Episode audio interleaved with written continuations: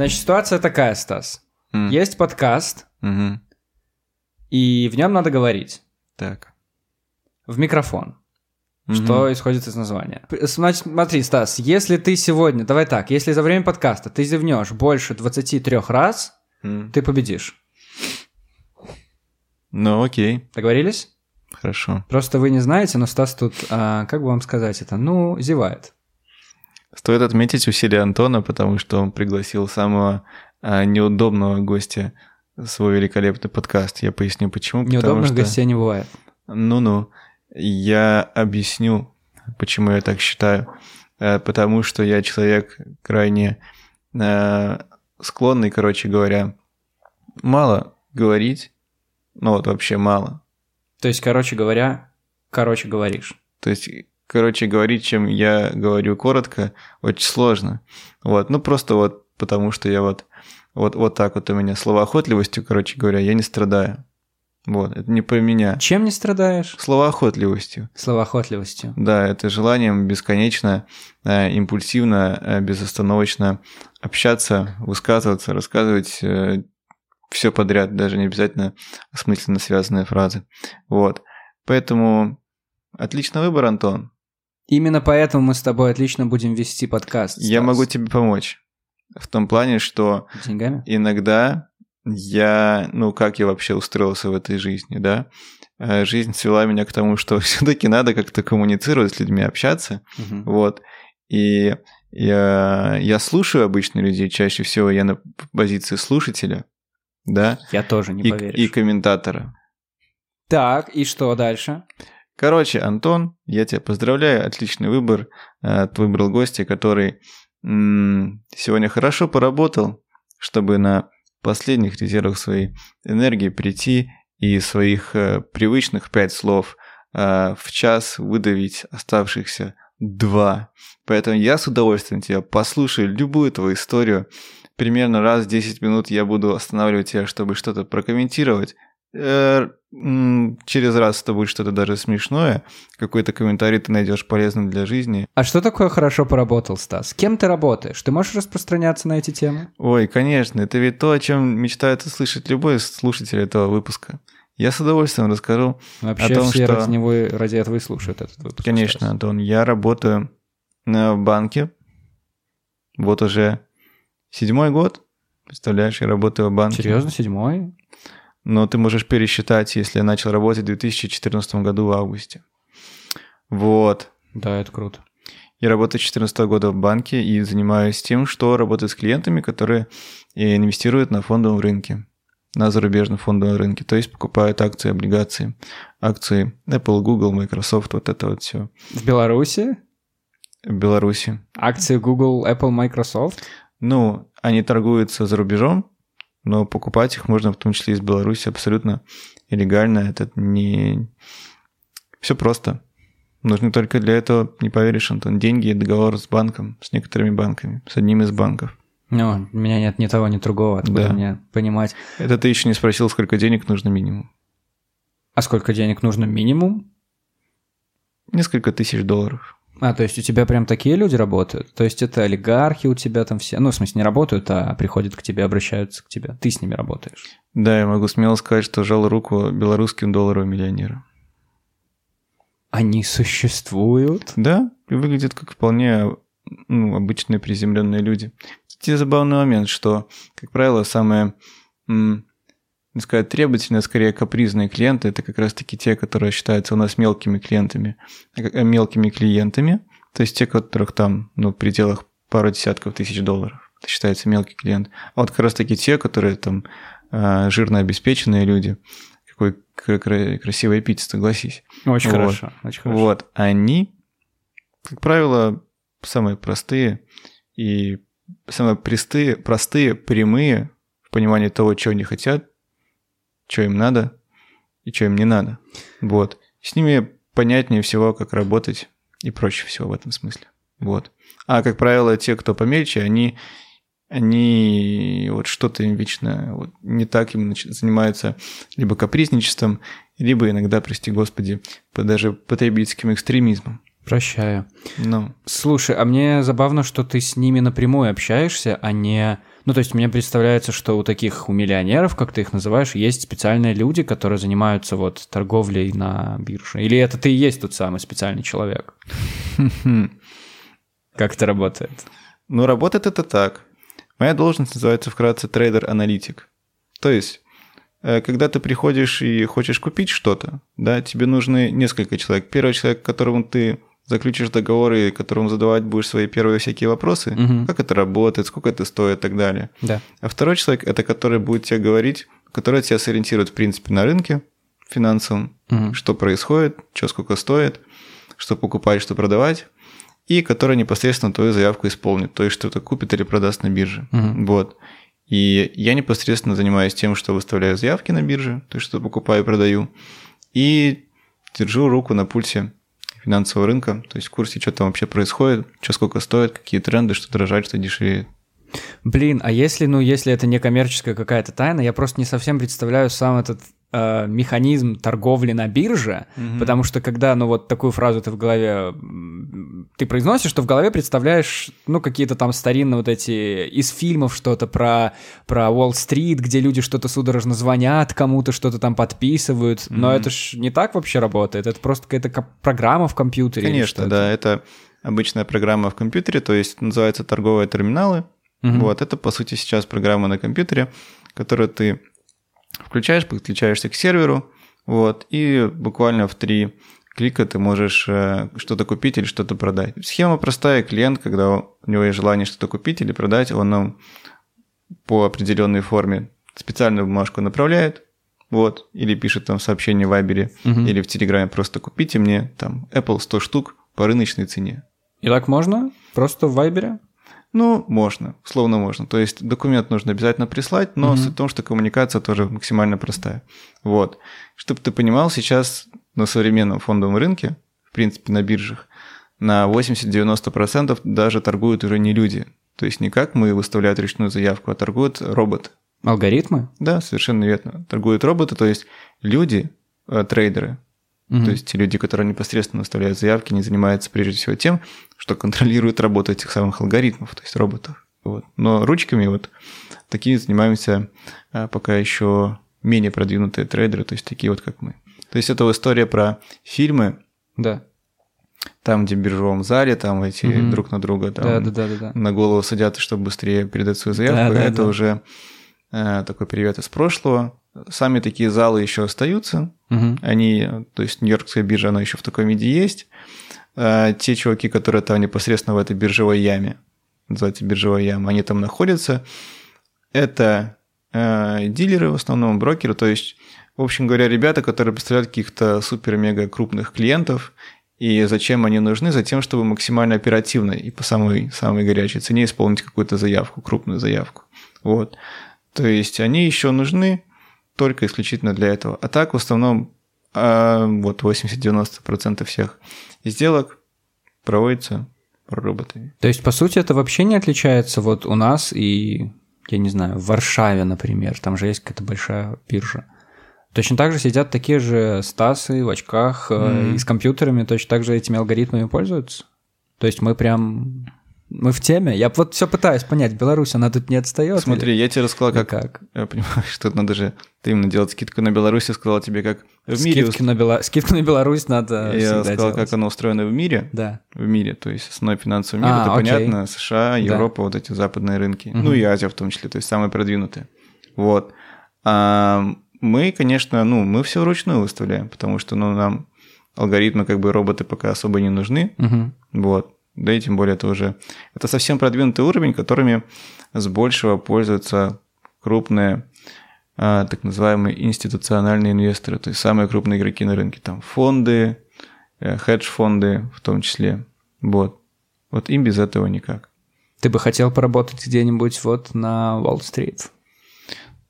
Э, конечно, хотел бы я бы даже был согласен просто на стажировку, потому что всегда, когда ты занимаешься, казалось бы, каким-то таким продвинутым делом, угу. но, как мы уже сказали, со скидкой на Беларусь, да, то есть еще немного отставая в развитии и делая что-то больше руками, хочется посмотреть, как это делается на самом деле на самом топовом уровне. Но это как и в любом деле, да, то есть ты вот чем-то занимаешься, понимаешь, что в силу обстоятельств ты делаешь это не так продвинуто, как можно было бы, и тебе хочется посмотреть, как работают самые, грубо говоря, профессиональные профессионалы, как это устроено на самом деле, топов за топ, как это делают. Ну и в целом весь механизм, как они, как они анализируют рынок, как они принимают решение, что купить, что продать, вот, как они на самом деле это делают. Вот, потому что в целом это очень интересная сфера с массой подводных камней, с психологией своей, потому что, в принципе, вся эта история инвестиций, особенно на фондовом рынке, это связано исключительно с двумя человеческими эмоциями, страхом и жадностью. Страхом, что ты что-то купишь, она валится, и жадностью от того, что ты видишь, как твои инвестиции растут, но ты продавать не хочешь, потому что а вдруг она еще вырастет. Как казино. Типа того, да, только более такое грамотное, осмысленное и продвинутое. Вот. Блин, ну это так забавно, потому что ты говоришь, что во всем мире это такая, ну, известная вещь, и люди да. какие-то простые люди наверняка просто играют вот на акциях, ты постоянно mm-hmm. что-то там слышишь, кто-то вот что-то купил, там у него 10 акций чего-то там, какого-то предприятия. Mm-hmm. А у нас же это все, ну, вот какое-то ну, абсолютно неразвитая. То есть люди в широкой массе вообще не представляют, как да. и я, как это работает. Да, это в целом вопрос как бы финансовой грамотности, о продвинутости.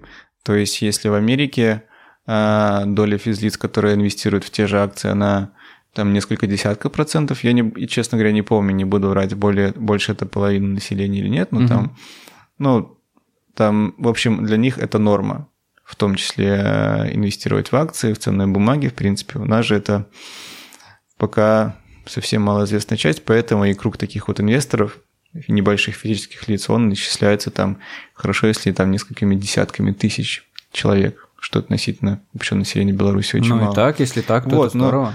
Но, но с другой стороны, это говорит об огромном потенциале этой услуги, и, в принципе, этой сферы Беларуси, потому что когда она продвинется, то рынок станет гораздо больше и интереснее. Вот, поэтому, с одной стороны, грустно, что мы находимся только в зачаточном состоянии, но а, с другой стороны, есть еще поле непаханное, как продвигать, как на этом зарабатывать, как а, помогать просвещаться людям. Вот. Слушай, ну естественный вопрос, что если ты вовлечен в эту сферу, ты обладаешь таким уникальным знанием, то ну тебе наверняка хочется самому что-то попробовать. У тебя есть какие-нибудь акции, облигации, не знаю, ценные бумаги? Но смотри, э, во-первых, скажу, что есть возможность в Беларуси легально э, покупать те же акции, имея совсем небольшие сбережения. Достаточно там даже 50 или 100 долларов. Угу. Так? Вот. Сам я практически такого не делал. Так. То есть именно за свои деньги себе там в карман чего-то не покупал. Угу. Пока что. Угу. Вот. То есть я пока коплю опыт за чужой счет, если так можно сказать. Ну, ну может, цинично, классно, классно. цинично звучит, но э, я в любом случае стараюсь. Ну почему? Стараюсь ты... это делать так, чтобы... Это твоя работа, и ты какой-то опыт ну, приобретаешь, да. это же классно. Вот. У нас можно, даже если ты там, у тебя 100 или 50 долларов в кармане, тоже можно этим баловаться. За это можно э, сказать спасибо господину Виктору Прокопене, э, который сделал криптобиржу Currency.com. Э, криптобиржа, currency, oh. криптобиржа Currency.com – это слово крипто не значит, что там торгуются только криптовалюты. Там торгуются любые финансовые инструменты, которые привязаны Э, к динамике общемировых акций, облигаций и так далее. То есть там э, продаются токенизированные инструменты, от слова токен. А токен это, это типа, ну, это вроде как электронных денег. Ну, пусть будет так. Ну, это вот. типа как фишки, только электронные. Короче говоря, на этой бирже ты покупаешь не сами акции, угу. или облигации, или валютные да. пары, или криптовалюты. Так. Ты покупаешь фантик, который привязан к их стоимости. То есть ты можешь фантик купить ага. за 100, на реальной бирже фантик подорожает, на реальной бирже, допустим, Apple подорожает до 110, и ты продаешь этот фантик по 110, ну и ты зарабатываешь реально там 10 баксов, например. Вот. То есть такая вот штука, которая ты... Но при этом фантик я покупаю за реальные деньги. Конечно. Окей. более того, более схема. того, это подходящая платформа для спекулянтов, то есть тех, кто занимается не инвестициями, а вот занимается такими короткими сделками, рассчитанными на быстрый какой-то всплеск цены, да, угу. вот, потому что там можно торговать с плечом. С плечом это когда ты имеешь 100 долларов, но тебе разрешают купить акции на 500 долларов или на 10 тысяч долларов. Угу. Но штука такая, что ты можешь, если все пойдет не так, как ты рассчитываешь, и цена станет несколько раз, допустим, меньше. Вот, в какой-то момент с тебя могут просто все твои деньги списать. Mm-hmm. Вот. Ну, короче, риск, рисков много. В любом случае, э, если у тебя есть лишние сбережения, но ты не очень сильно хочешь рисковать, то лучше положить их на депозит в банке. Депозиты в банке это такая первая ступень. Ну, это менее доходно, но бо... Бо... да, на... менее доходно и менее рискованно. Наименее доходно, да. Угу. Вот. Первая такая ступень инвестирования. Вот, сначала депозиты, потом облигации, и потом уже непосредственно какие-то акции. Но тут надо различать белорусский внутренний рынок, да, то есть облигации каких-то белорусских компаний или, или государства, лица Министерства финансов, и инструменты каких-то зарубежных, так называемых эмитентов. Эмитент – это тот, кто выпускает ценную бумагу. Допустим, да. если будет облигация Антона Шашуры, то ты будешь эмитент. О, класс. Ну, вот, поэтому э, депозиты сейчас, конечно, эта тема грустная. Из-за, э, если мы говорим не про белорусские рубли, потому что в валюте ставки крайне низкие, угу. в силу того, какие на каком уровне находятся ставки, в принципе, в мире по доллару и в евро.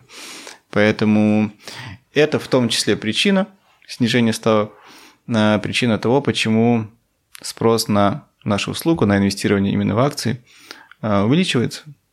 Потому что люди ищут доходность, люди ищут где заработать.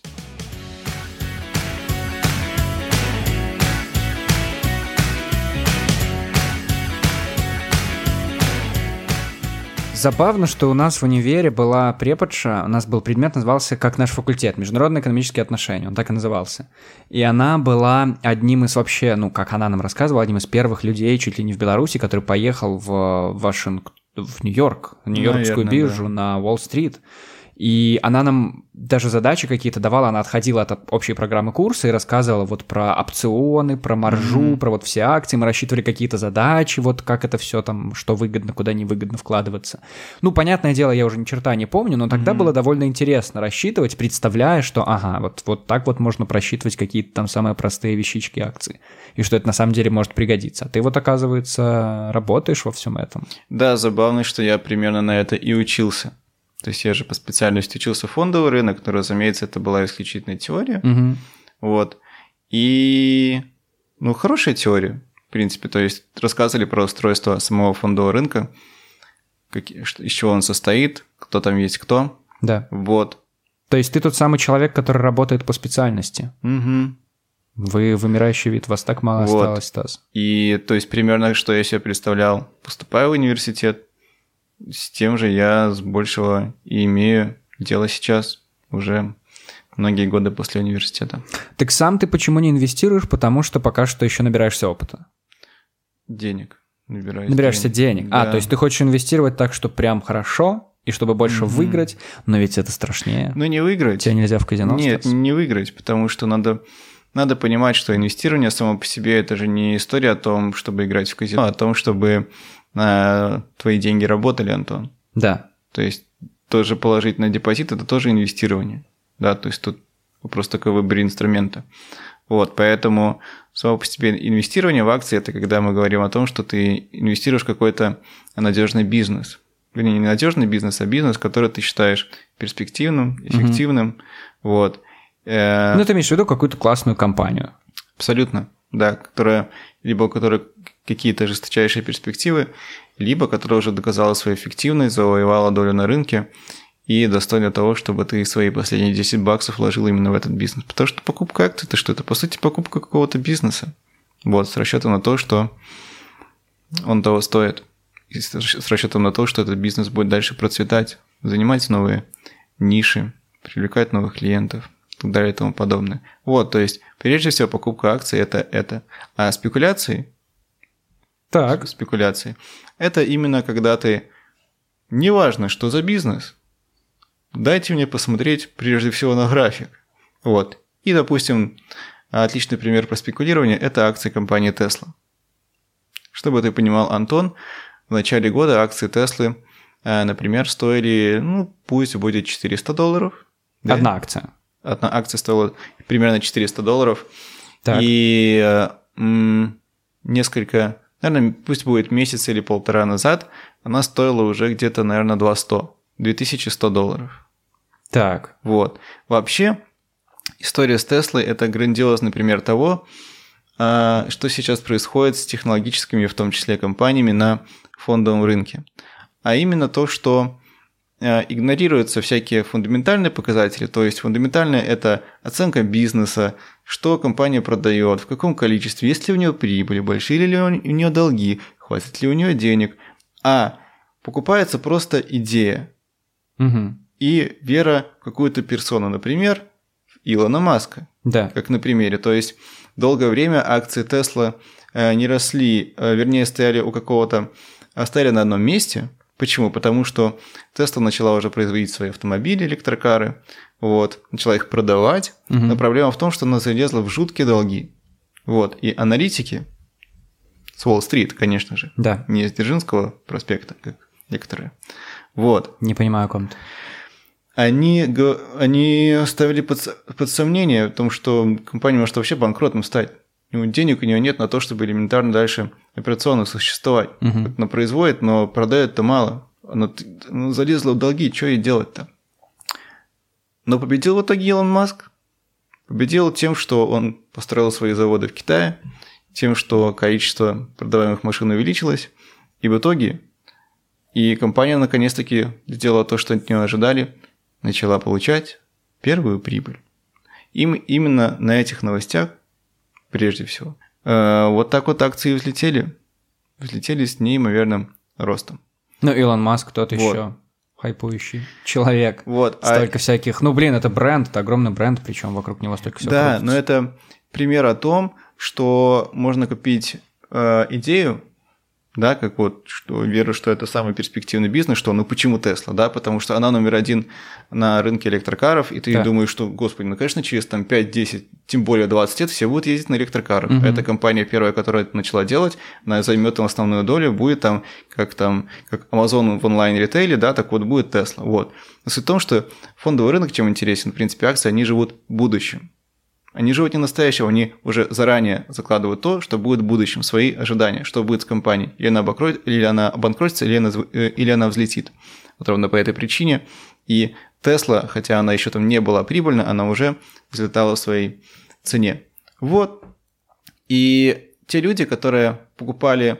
Были люди, которые покупали в надежде на то, что бизнес расцветет, а были люди, которые покупали просто а, уловив тенденцию, уловив тренд о том, что видят, что пошли агрессивные покупки по акциям Тесла Мгм. прямо сейчас, в моменте. Горячая бумага, горячая штучка, с этого можно много чего состричь, например, денег, вот. А согласись, неплохо состричь хотя бы даже за неделю 10, 15 или 20 процентов. Конечно, конечно. Вот. Наверное, так же, кстати, работает и с валютой. То есть, когда какой-то кризис происходит, ну, там, не знаю, потрясение какое-то произошло в стране, Мгм. вот в Беларуси, например, и, естественно, на такой же бирже, только валютной, э, курс белорусского рубля падает. То Да. есть он, он- валюта дешевеет, становится дешевле.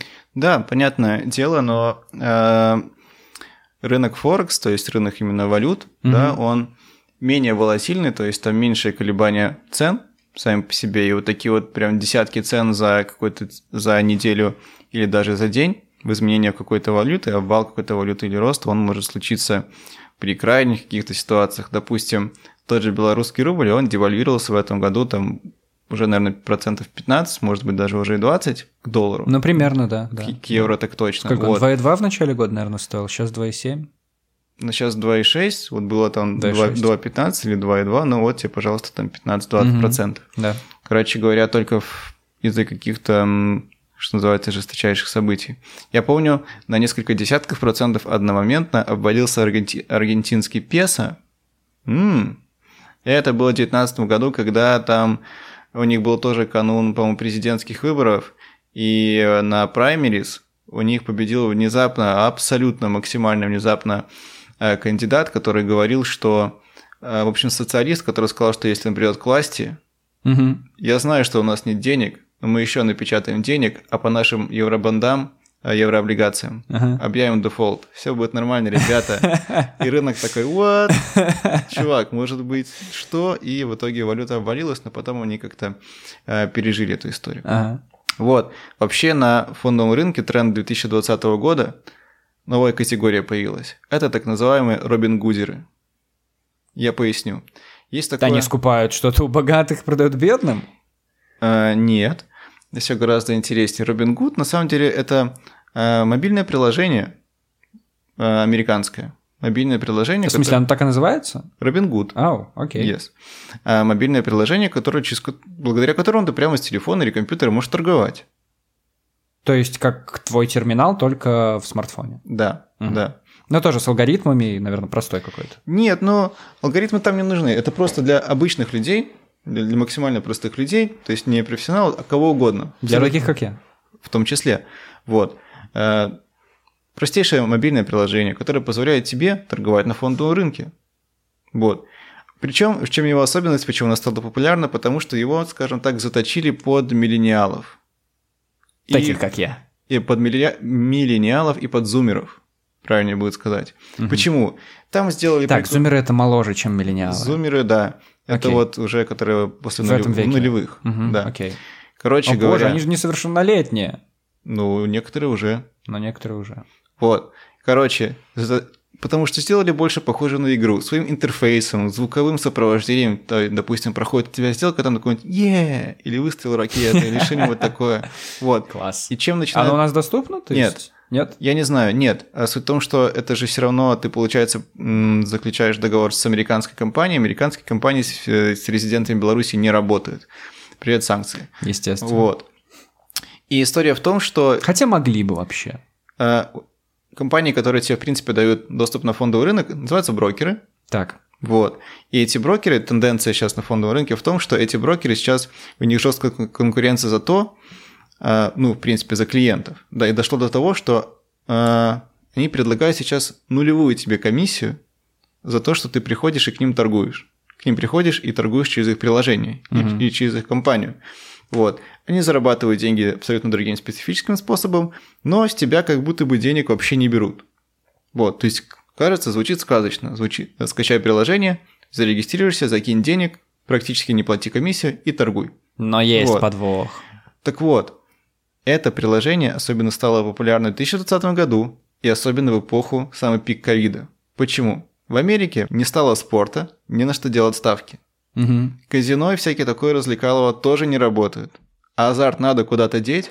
А тут как раз-таки, когда на фондовом рынке обвалились на десятки процентов индексы, и когда каждый день идет динамика, что акции меняются в цене на 5, 10 или больше процентов, это же огромная возможность заработать. Поэтому в это самое приложение Robinhood пришло огромное количество человек, вот тех же самых называемых школьников, грубо говоря, э, которые, ну, это причем реальная история из американской прессы, там э, реальная история о том, что, допустим, мама чья-то говорит, родитель говорит, что мой ребенок перестал, условно говоря, играть в Fortnite, потому что он постоянно торгует этими акциями. Серьезно? Абсолютно. Серьезно? Да потому что это засасывает. Ты свои там 100 долларов можешь там, мог за неделю там разогнать до 1000 долларов. То есть причем реальные деньги. Доходило до печального. Э, печальный был один случай, наоборот, и самоубийство. Когда... Много денег потеряла? Ребенок? Э, не ребенок, это был, наверное, парень, парень, пускай лет 20, наверное. Окей. Okay. В том, что он э, взял, по-моему, кредит, в том числе на то, чтобы торговать. О боже. Он видел какую-то невероятную перспективу, перспективную акцию. Угу. Вот, взял на это дополнительный кредит. В общем, как ты догадываешься, это все дело настолько прогорело, он остался должен десятки, если не сотни тысяч долларов. Причем да. в том числе из-за, может быть, это было не в Робин Гуде, но в том числе из-за какого-то сбоя программы, то есть она неверно насчитала ему убыток. Вот, но в итоге он покончил с собой, к сожалению. Ну и в реальной жизни такого вот, достаточно. Это... Ну, то есть я имею в виду вне приложения, люди да. тоже проигрывают. Короче говоря, это в целом, это вся инвестиция, особенно фондовый рынок, это очень интересная тема, но она очень близко граничит с человеческими пороками. Точно, Азарт. Алчность, а, жадность, вот это вот все, и, конечно, иногда можешь сам не заметить, как увлекаешься. Даже если э, торгуешь не на свои деньги, в том числе, потому что эмоции, выбросы гормонов и прочего как бы никто не, не отменял.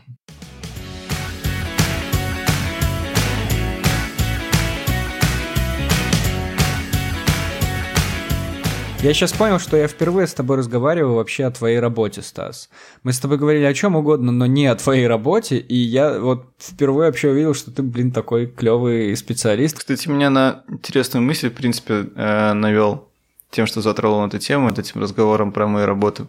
Знаешь, когда ты постоянно изо дня в день этим занимаешься, да, и в том числе варишься с людьми, которые этим занимаются, тебе кажется, что это ни для кого не секрет. Ну, то есть все вот знают, что есть вот фондовый рынок, а, есть ну, конечно. акции, да, да, да. есть вот, оно вот из себя представляет вот это, ну и кому ты откроешь Америку тем, что там расскажешь про фондовый рынок, что там на нем происходит. Это как какие... многие говорят сейчас вот про то, что в ленте Фейсбука творится. Кажется, что у тебя люди все с одним единственным политическим взглядом, и, соответственно, тебе кажется, что это все такие, mm-hmm. и абсолютное большинство такое. Что, возможно, вполне так и есть, но в целом не нужно доверять чему-то, вот во что ты погружен, потому что чаще всего это просто какой-то пузырь, а есть что-то еще за ним. Да, и когда вот в каком-то приватном, скажем так, разговоре, в частной беседе, менее интимным понятием это обзовем. В частной беседе, когда ты затрагиваешь эту Приватный тему... разговор это у нас сейчас. Yes. Когда ты начинаешь об этом рассказывать, и ты видишь лицо человека и понимаешь, что, ну, что это на самом деле тема, которая глубоко позади общей повестки, скажем так, и которой на самом деле мало кто знает. То есть ты думаешь, что об этом все знают, а ты потом понимаешь, что люди просто в лучшем случае знают, чем отличаются акции от облигаций, правда, Антон? Да, я знаю. Ну, а ты хочешь, чтобы я сказал? Ну, своими словами скажу, ты близок к истине или ты заблуждаешься? Ну, конечно. Акция — это, а, в общем-то, уставной капитал компании, разделенный на несколько частей. А облигация? Облигация — это обязательство выплатить какую-то сумму в Uh, то есть это долговая, и это дол... все, есть долевая, а есть долговая. Ну, да. Так вот акция это долевая, это доля компании, да. а долговая облигация это ты мне сейчас даешь денег, я тебе вместо нее даю бумажку, mm-hmm. а потом наоборот, потом мы меняемся, я тебе возвращаю деньги. То есть ну, это да. облигация это твое право вернуть свои деньги, грубо говоря. Ты все верно сказал. Главное. Я, видишь, ну уел просто. Главное уел. просто уе, да. Главное, да. Главное просто понимать, что одна эта бумажка это доля собственности, вот а вторая это долговая, то есть чей-то долг. Это единственное, это вот главное, что нужно понимать, отличая акции от облигаций. Стас, ты знаешь, это, этот наш выпуск подкаста можно давать э, слушать в универе вместо какой-то лекции. Вот я сейчас подумал, что вот на паре международных экономических отношений можно было бы давать послушать этот подкаст, потому что он и жизненный, и, и учит. Мне на самом деле немного грустно от того, что я понимаю, насколько это можно интересно и понятно простым языком рассказывать, и насколько, ну, как бы занудно и сбивчиво сейчас это происходит из моих уст. Вот. О, Господи, вот. да наоборот, нет, как нет, раз вот это... это...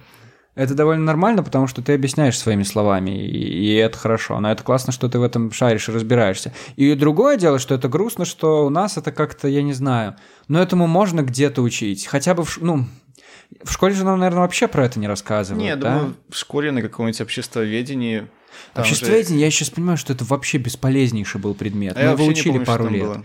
Я вот насколько надо вообще учить детей, что я, я абсолютно не помню, что такое парламент, что такое правительство. Я пару лет назад реально разбирался, что это вообще такое, где принимают законы, где их э, исполняют. Потому что. Не, я, я даже знаю, сколько у нас депутатов.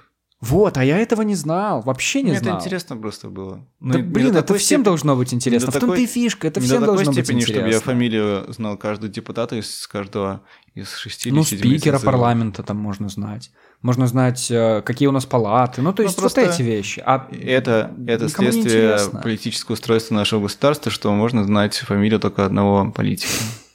И, в принципе, ничего не пропустить как бы грустно или весело это не было, но ну как есть, понятно, что э, в условных там западных странах, да где угодно, даже не только западных, там гораздо большее количество лиц имеет действительное влияние на происходящее. Но мне, в принципе, это было всегда интересно, вот именно, именно политика, не политология как, как таковая, а именно политика устройства государств, где какая страна, какой у нее флаг, кто там живет, э, что они делают, почему они так живут и не так, кто бедный, кто богатый. Вот. А ты в универ пошел на эту специальность, потому что хотел? Угу. То есть это было так, что я, ну, допустим, еще в одиннадцатом классе не сильно представлял, куда я пойду, учитывая, что у меня есть семья э, экономистов, скажем так, то есть брат студент, выпускник уже БГЛ. Старший. Угу. Старший брат выпускник БГЛ, и мама с папой, как ни странно, тоже заканчивали БГЛ. А, так у тебя Интересно, куда же пойдет младший сын? Ну, не всегда так, слушай, в семье врачей бывают Не всегда, но я был абсолютно не против. Для меня это было вполне естественно и нормально. Надо было только определиться, куда. Перед поступлением в универ у меня была дилемма. У меня в том числе был выбор между неэкономическими специальностями. Одна из них, как не смешно сейчас, вообще обхохочешься, была в том числе связана с журналистикой. С другой стороны, а, была идея пойти учиться на менеджера в спортивной сфере, но это следствие того, что я переиграл футбольного менеджера. Вот. Но мне казалось, Футбольного менеджера. футбольный менеджер это э, симулятор футбольного тренера, А, окей. Где ты можешь набирать игроков, тренировать их, становиться чемпионом. Оу, окей. Вот. Но я просто понял, что это в нашей ситуации это просто история о том, чтобы стать продвинутым физкультурником. То есть не то, как я себе этого представлял. Зато у тебя был бы модный свисток. М. Вот, поэтому а, я решил, что ну ок, значит, наверное, все-таки экономика, посмотрим, если там что-нибудь интересное. И я наткнулся на фондовый рынок, такой, м Звучит фон- неплохо. фондовый рынок, как-то да. Да, я тоже по Звучит- названию выбирал, Звучит конечно. интересно. Вот, я... Мы с родителями съездили на день открытых дверей в универ. Да, да. Вот, у брата, который на тот момент был студентом нархоза, Он оказалось. открыл тебе двери. Оказалось пару, зна- вернее, один знакомый, который непосредственно этой специальности учился. Он сказал, что ну, если повезет, будешь работать в сфере, связанной с ценными бумагами, так, в принципе, все наши спецы идут работать в какой-нибудь белорусский банк. Что тоже неплохо. Что тоже неплохо, Банк всегда звучит я. неплохо. Блин, так классно у тебя все складывается, вообще, очень круто. Ты Прям щ- хотел стать и стал, и кайфуешь. И более того, еще и журналистом думал стать, ну и таки стал. Я просто тебя, ну почему мне вот все это Ну. удивительно было от тебя послушать про вот все эти фондовые штуки, потому что я понятия не имел, что тебе это нравится, и ты этим так, ты в этом так шаришь, потому что я тебя знаю вообще как, ну, в большей степени журналиста. Наверное. Стас был и до сих пор является, нет? Главредом студенческого радио Нет, такой это- большой махины у нас нет, в ты универе. что, ты- ты тут- Ну, ты до сих пор какой-то там консультант или отец, а, один из отцов-основателей. Нет, я, я И мы с тобой не работаем это вместе в журналистском проекте, и ты до сих пор как-то этим, этим всем интересуешься, и это, Мгм. и это очень круто. На самом деле про то, что эм, мне разрывается голова от того, как сложить свою жизнь дальше, Антон. Почему? Потому что, с одной стороны, у меня есть уже какой-то, хотя у меня есть хотя бы стартовый опыт в сфере вот этого ценных бумаг, Да, обобщим это так, ценных бумаг, инвестиций, фондового рынка, да. вот.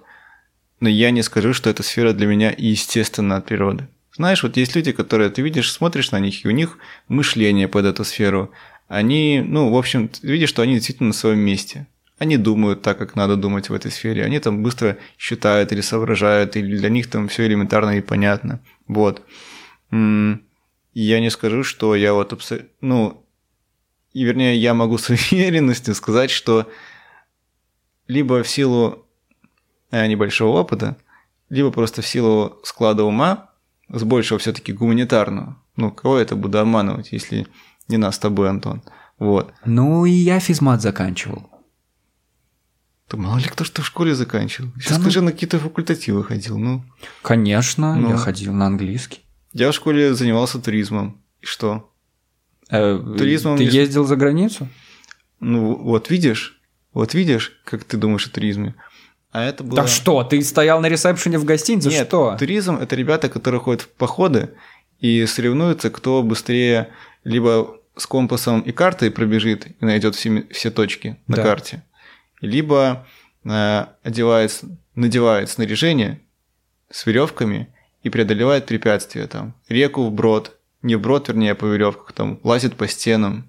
Вот это, вот такой туризм, короче, спортивный туризм, назовем его так. Ну, вообще, на самом деле, ты подошел к лейтмотиву второго сезона этого подкаста, потому что мы чуть А. ли не с каждым гостем обсуждаем. Возможно, я жалуюсь на свою проблему, потому что у меня точно такая же проблема. Я понятия не имею, кем я хочу стать, и поэтому тоже занимаюсь разными Знаешь, делишками. что самое забавное, когда ты, когда ты слышишь э- это от человека со стороны, то тебе кажется очевидным, что ну ты же знаешь, чем он занимается, и ты абсолютно понимаешь, что он занимается ну своим делом. Вот, например, в твоем случае, да? Я поясню, о чем я говорю. Ну, поясни, потому что я много чем занимаюсь, я не знаю, что из этого мое. Допустим, сколько я у тебя знаю, а я знаю тебя, наверное, больше пяти лет, ты сразу заявил о том, что тебе интересна сфера радио, радиожурналистики, радиоэфиров, быть ведущим, радиоведущим, да? И вот, пожалуйста, ты, ты начинал со студенческого радио, там записывал эфиры, потом ходил на курсы профессиональные радиоведущих. Правильно же? Не вру я до сих пор. Ну, конечно, но мало ли кто куда ходил. М, Что, я теперь вот. должен стать радио? Но подожди, дальше ты уже даже после универа, пожалуйста, и после отработки можно было пойти куда угодно, чем угодно заниматься, но даже еще будучи на распределением, ты от этой мысли идеи не отказался и попал непосредственно на радио. И звучал из э, небольших колонок в такси, в том числе. Звучишь до сих пор. Вот. То есть ты в этом двигаешься, к- ты к этому пришел. Да, но это ни разу не единственное, чем я занимаюсь. И это было бы естественно, если бы я, как ты, занимался этим на постоянной Но нет, основе. смотри. это было бы основной работой. Так или иначе, Но на основной работе, ну, если это можно назвать... Окей, на месте работы, где я получаю основной заработок, я занимаюсь вообще другим. Я не да, ну это просто, Ну. просто вот история. Я занимаюсь маркетингом в большей степени, продвижением, пиаром и маркетингом. И я недавно на каком-то звонке мы обсуждали какие-то там вот э, маркетинговые бюджеты, какие-то вещи. Я просто словил себя на мысли о том, что я вообще о чем я сейчас говорю? То есть я никогда не получал образования в этой сфере. Я, у меня не так много опыта, но я с серьезнейшим видом задвигаю какие-то маркетинговые штуки. Хотя кто я, блин, вообще такой, чтобы говорить об этом? М. Эта мысль меня как-то даже испугала немного. То есть, ну я прям принимаю важное решение, там какие-то бюджеты, что-то и так. Ну да, конечно, вот так будет лучше. вообще... То я есть, ща- насколько я должен обладать экспертизой, чтобы, Я чтобы щас говорить вспомнил. об этом? Я для себя однажды сформулировал а, такую мысль, что я понял, кем хочет стать Антон Шашура. Вот ролевая модель. Ты думал обо мне. М, э, Я, значит, я сложил несколько факторов и благодаря анализу пришел к выводу. Так, Так что ролевая модель, кем хочет стать Антон Шашура, и это одновременно связано и с и радио ТВ, и журналистика, и в целом профессия там условного шоумена, если это профессия. Ну, да. наверное, Спасибо, профессия. кстати, ты первый человек, который произнес мою фамилию на этом подкасте. М, Я сделал вывод, исходя из твоих увле- увлечений, твоих хобби и тем, что ты занимаешься, что ты хочешь стать белорусским Иваном Ургантом. Ну, это слишком широкое понятие, понимаешь? Все хотят стать белорусскими Иванами Ургантами, потому Кто что это... все? Нет, это слишком... Нет. Смотри, это слишком яркая ролевая модель. Конечно, конечно, Хорошо, все... Да, я- я, слушай, я Хорошо, не против. Я бы профессия- с удовольствием вел вечернее лайт-найт шоу. Вот, Это вот, фантастика. вот, это вот, фантастика. видишь? Если я приду к этому, это будет просто Вот, фантастика. Мне кажется, мне казалось, что ты вполне вот с разных сторон к этому и приближаешься. Да, ну понимаешь, к Тот этому же, надо... тот же, стремиться тот же господин Перлин, не к ночи упомянутый, О боже. но он же тоже и радио же был ведущим, правильно? Да? Ну, и тоже и радиоведущий. И ну, где он сейчас? И, и журналист, и, И прочее где он сейчас? Ну, это уже его проблемы. Вот. Ладно, да. Ну, так или иначе, то есть эти пути дорожки, которыми ты сейчас идешь, да тот же и маркетинг, и продвижение, ну, куда без этого, в том числе и в журналистике, если ты занимаешься своими проектами и получаешь скиллы, как а, тот или иной продукт, в том числе ТВ или радио, или э, любой продукт продвигать. Это тебе, может, не очень кажется естественно и близко к тебе, но эти скиллы тебе уже, э, ты уже их находишь полезными, судя по твоим рассказам. Так вот, те пути дорожки, по которым ты сейчас идешь, протаптываешь, ползешь вперед, ну, мне кажется, они ведут примерно и к этой святой Так, идее. хорошо, супер, со мной все понятно. Ну. Через пять лет мы встретимся с тобой в тринадцатом сезоне этого подкаста, и в одном из выпусков обязательно поговорим с тобой, кем я стал, и мы отметим этот успех. Но Ну, до этого нам надо решить, что делать с тобой-то, кем ты через пять лет станешь. так вот, я к этому и веду, что когда ты со стороны об этом говоришь, Да. о ком-то, Мгм. тебе как бы расклад кажется более ясным и очевидным. Так? Так. Но, когда идет речь о каком-то самоанализу, ну, лично в моем случае это гораздо, гораздо сложнее, как мне кажется, сложнее. Вот. Потому что ты начинаешь вспоминать, а как ты на этом месте оказался? Что ты вообще себя представляешь? О чем ты вообще мечтал до этого? А чем ты увлекаешься помимо работы? А может ты просто сидишь не потому, что тебе нравится, а потому, что тебе удобно, и потому, что ты привык, и это твоя зона комфорта? Вот, ведь это действительно удобно, что интересная работа, живая, там каждый день какие-то новости, каждый день какие-то события, ну, то есть жизнь не стоит там на месте. Ты управляешь чужими деньгами, то есть тоже есть какой-то имидж, какая-то репутация, ты можешь сказать, что да, у нас в управлении там миллионов долларов. Такой, о, миллионов долларов. Вот, то есть... Я услышал, он сказал 14. Какой-никакой престиж у этой работы тоже можно изобразить, даже если его и не богато. Вот. То есть все картинка-то красивая. Но потом, когда ты задаешь себе главный вопрос, а ради чего все это? А зачем это все?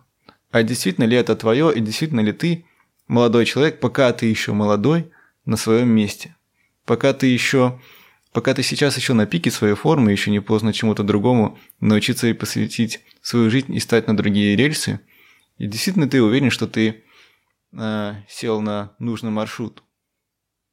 Понимаешь? Так разве это... Разве ты можешь ответить на этот вопрос сейчас? Это вот действительно... Сколько тебе лет, Стас? Полных 27. Тебе полных 27 лет. Тебе... Ну... Давай так, Стас. Тебе не полных 28. И как ты можешь в свои неполные 28 ответить, как-то взглянув назад, было это правильно или нет? Нет, ты это ответишь, когда тебе будет 70. А сейчас, если ты чувствуешь, что тебе надо что-то поменять, так нащупай, что именно, где ты хочешь себя видеть, и попробуй заняться этим. Ты можешь потом вернуться, если тебе не понравится, или заняться чем-то третьим. Mm-hmm. Но уже потом, вот когда тебе станет 70, тогда ты будешь смотреть назад и думать, а, ну вот тут, конечно, можно было быть, вот что-то по-другому решить. А вот там, ну вот там, да, правильно. И в итоге все хорошо. Знаешь, на какой себе иногда ужасный, кажется, фатальные мысли ловлю? М? Интересно тебе? Тем, кому не интересно, могут вырубиться. Я замер. Угу. Я, словлю, я иногда ловлю себя на на такой мысли категорической, вспоминая, чем вот, какими проектами я пробовал заниматься, да, какие там были увлечения, я имею в виду и радио, и видеоблог, и, и стендап тот же, организация стендапа тут важно. Это важно, э, да. Важно для тех, кто не были. в курсе. Э, я не уступаю со стендапом, это закрытые вечеринки. Вот, значит, эм, и я такой думаю, чувак, а что, и работа в том числе. Я, я такой думаю, чувак, а вот что ты, что из того, что ты делал, ну вот достойно и не говно? Вот что вот из того, что ты делал, ты вот сам для себя отмечал, о, вот это прям мое, и я чувствую, что я это делаю, простите, заебись. И я такой сижу и думаю, и вспоминаю это, боже мой, а это был, это был такой стыд, а это, ну такой пиздец, а это, боже мой, да как это, как, как, как, хорошо, что это видели только тысячи человек, а не 200 тысяч. Понимаешь? И я думаю, такая, окей, ну вот это вот я все перепробовал. Так а, а где оно, вот это вот, действительно мое? В чем я на самом деле талантлив или к чему мои скиллы наиболее расположены? Вот это самое печальное, понимаешь? Потеряться в этом во всем и не знать, что пробовать. Вот говорят, когда ты говорят, конечно, что ну вот на такой вопрос, для чего ты там рожден, создан и так далее, действительно, что твое дело, ответить невозможно, нужно делать только одно – пробовать. Конечно. Конечно. Я согласен с этим. Ну?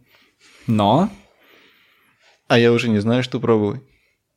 Ты не знаешь, что пробовать? Ну, допустим, мне всегда интересно было вот э, та же журналистика, например, да, вот, вот эта вот сфера. Очевидно, ну, например. Что я, что я о ней, о ней думал еще до универа, во время универа и, думаю, после универа. Угу. Угу. Но как-то чем больше я пробую, тем больше понимаю, что в лучшем случае мои таланты и способности будут тянуть на середнячка, по моей собственной оценке. Вот. Это что касается что и интервью, и текстовой журналистики, и видео. В том числе, по крайней мере, из того, что я э, пробовал. Понимаешь, Антон? Так может, надо в чем-то другом еще попробовать? А. Может, что-то такое. А за что? Вот расскажи, а за что ты, э, что ты говорил? Тебе было так стыдно, но ты испытывал сущий кайф. Что это было? А, ну это, допустим, была речь про, наверное, какие-то вещи больше на радио, про организацию стендапа. Вот. То есть у тебя менеджерские способности классные. Так вот именно, что это были... Понимаешь, у этих мероприятий на них есть спрос, но он абсолютно локальный и минимальный. И это просто какая-то создалась своя тусовка. Тут надо не обманывать себя и не думать, что ты там можешь на ровном месте придумать стендап-мероприятие, на которое будут ходить люди, отдавать свои за это деньги и радоваться. Нет, это абсолютно локальное мероприятие для своей тусовки, на которое иногда залетает там какое-то количество человек. Да, прикольно, когда э, в тесном зале ресторана, собираются там 80 человек, и, ну, это, это, то есть это выглядит битком, и люди выступают, другие люди смеются от того, как другие выступают, потому что так надо, так работает, стендап все таки вот. А потом как-то, ну, ты понимаешь, что ок, ну, а дальше что? Так сделал бы, может, свой стендап-клуб. М-м-м. Номер пять. Один. Стендап-клуб существует в Беларуси. Uno. Ну да, ты знаешь, о чем говоришь. Короче, вот э, такая проблема. Я думаю, это абсолютно... Я не то, что думаю, я абсолютно уверен, я не изучал этот вопрос, я абсолютно уверен, что наверняка эта проблема называется какой-нибудь каким-нибудь э, кризисом первой, третьей или первой четверти жизни. Да, да, есть такое, кстати, вот, реально есть. Когда ты уже, ну, ты еще молод, ты прошел какой-то путь, чего-то набрался, что-то сделал, но ты понятия не имеешь, куда двигаться в жизни. То есть это все реально уже закончились твои беспечные годы. Нет времени объяснять. Пора решать, что делать. Пора решать, что делать, куда двигаться, зачем двигаться и, наконец, выбрать от кого и что ты будешь рожать. Вот, вот. кто озвучил Вадима Прокопьева в его видео. Очень похоже получилось. Вот тебе признание за признание. Mm. Я чувствую, что самый главный кайф и всплеск адреналина и вообще удовольствие я получал именно в те моменты, когда прыгал и бегал по сцене в нархозе. Mm-hmm. Вот в свете софитов и вот это вот все. И надо сказать, люди абсолютно отмечали, что э, ты это делал талантливо, то есть, ну, твои монологи... Да-да-да-да. Почему, почему я это не Нет, делаю люди сейчас? должны об этом знать, что монологи Антона Шашуры со сцены не забудь вырезать. стали... Э, в общем, На он, ноги. он за них получал призы. О, его отмечали дип- симпатий. дипломы, и Да. люди аплодировали ему Э, от души, потому конечно, что это конечно. была не, не такая приторная, жалкая проба что-то сыграть и изобразить на сцене. Люди в это главный Слушай, критерий какой. выключается. Так вот, почему я это Люди не сделаю это сейчас? Верили Подожди, вот тебе еще один монолог. и просили на бис. Почему? Так почему же я не сделаю это сейчас? Что? Вот По не сцене буду не плясать по сцене. Да. Потому что я знаю, что для того, чтобы делать это качественно, хорошо и на том уровне, на котором бы мне хотелось, до этого надо дойти. А Мгм. делать мне этого не хочется по нескольким причинам. Первое и главное из них — это, м, как бы сказать, хочется хорошие какие-то гонорары, зарплаты и вот что ли та самая стабильность, когда у тебя что-то падает на карту. Знаешь, в чем главный плюс твоей этой ситуации? в Но, возможно, я приду к А, этому. Но нет, еще Антон. время есть, понимаешь? Нет, нет, понимаешь? нет, я могу попробовать что-то другое еще. случае? Понимаешь, что главное случилось, когда ты вышел на сцену, исполнил монолог, тебе поаплодировали неоднократно, и ты получил за это диплом. Знаешь, что главное случилось? Зафиксировал... Мне дали диплом. Нет, я говорю, что главное случилось. Мне дали диплом. Хорошо, тем не менее, это не последняя главная вещь. Но первое. Зафиксировался твой талант.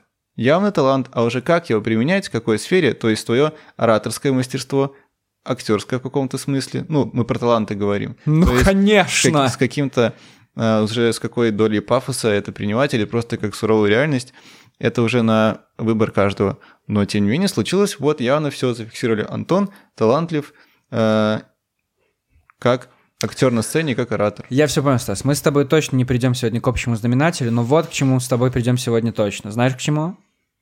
Через пять лет мы встречаемся на этом самом месте, Мгм. в тринадцатом сезоне этого подкаста, и подводим итоги и решаем, что делать с нашими жизнями дальше. Идет? Я знаешь, что вспомнил? Да, идет. Идет это глагол, а не да, идиот. Ни в коем случае. Так. Здесь идиотов нет. Я вспомнил о том, ведь я говорил все это время, что все мои попытки в журналистике, организации мероприятий, рабочих моментов я оценил крайне негативно и критически воспринимал это как э, жалкие попытки э, самореализации. Но я сейчас вспомнил, что было 2-3, ладно, 4 случая, когда мое творчество публично хвалили. Понятно? Это, и тем не менее, я еще только от этого больше запутываюсь. Ты молодец, Стас. я Вот предупреждал вот тебя, Антон, жизни. что это концовка недостойная концовки хорошего подкаста. Да нет, это отличная концовка для того, чтобы через пять лет М, сделать это снова и распутать все, что не было запутано. Надо отправиться сейчас и распутывать все наши Через пять лет будем обсуждать наши ипотеки, пивные животики и твое вечернее шоу. Никогда не надо так думать. Никогда не надо так думать. Делать можно, думать нельзя. Ну ладно, как скажешь.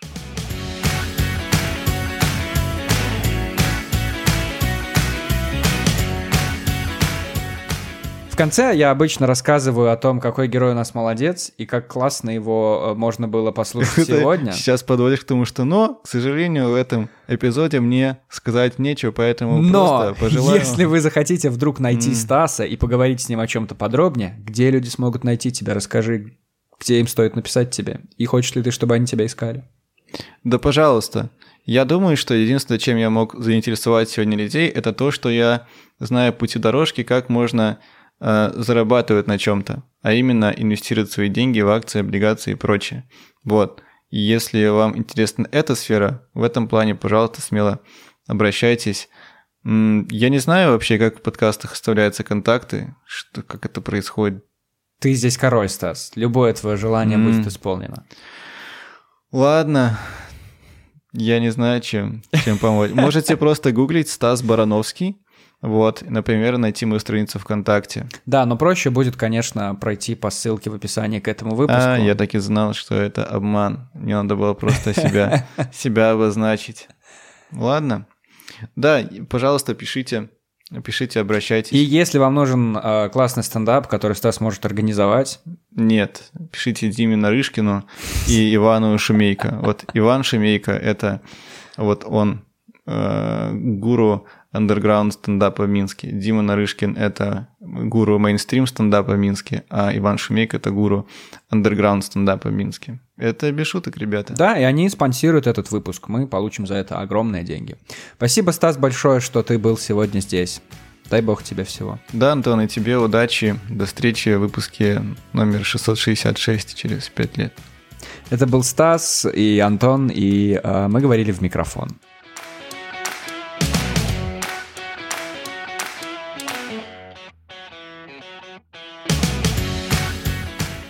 Я сейчас вспомнил, я там наговорил про то, что все, что я не делал, что ёб твою мать. Я вспомнил о том, что все, что я не делал, э, ну, не делал в смысле как публичный продукт. В общем, Начни сначала, пожалуйста. господи, блядь.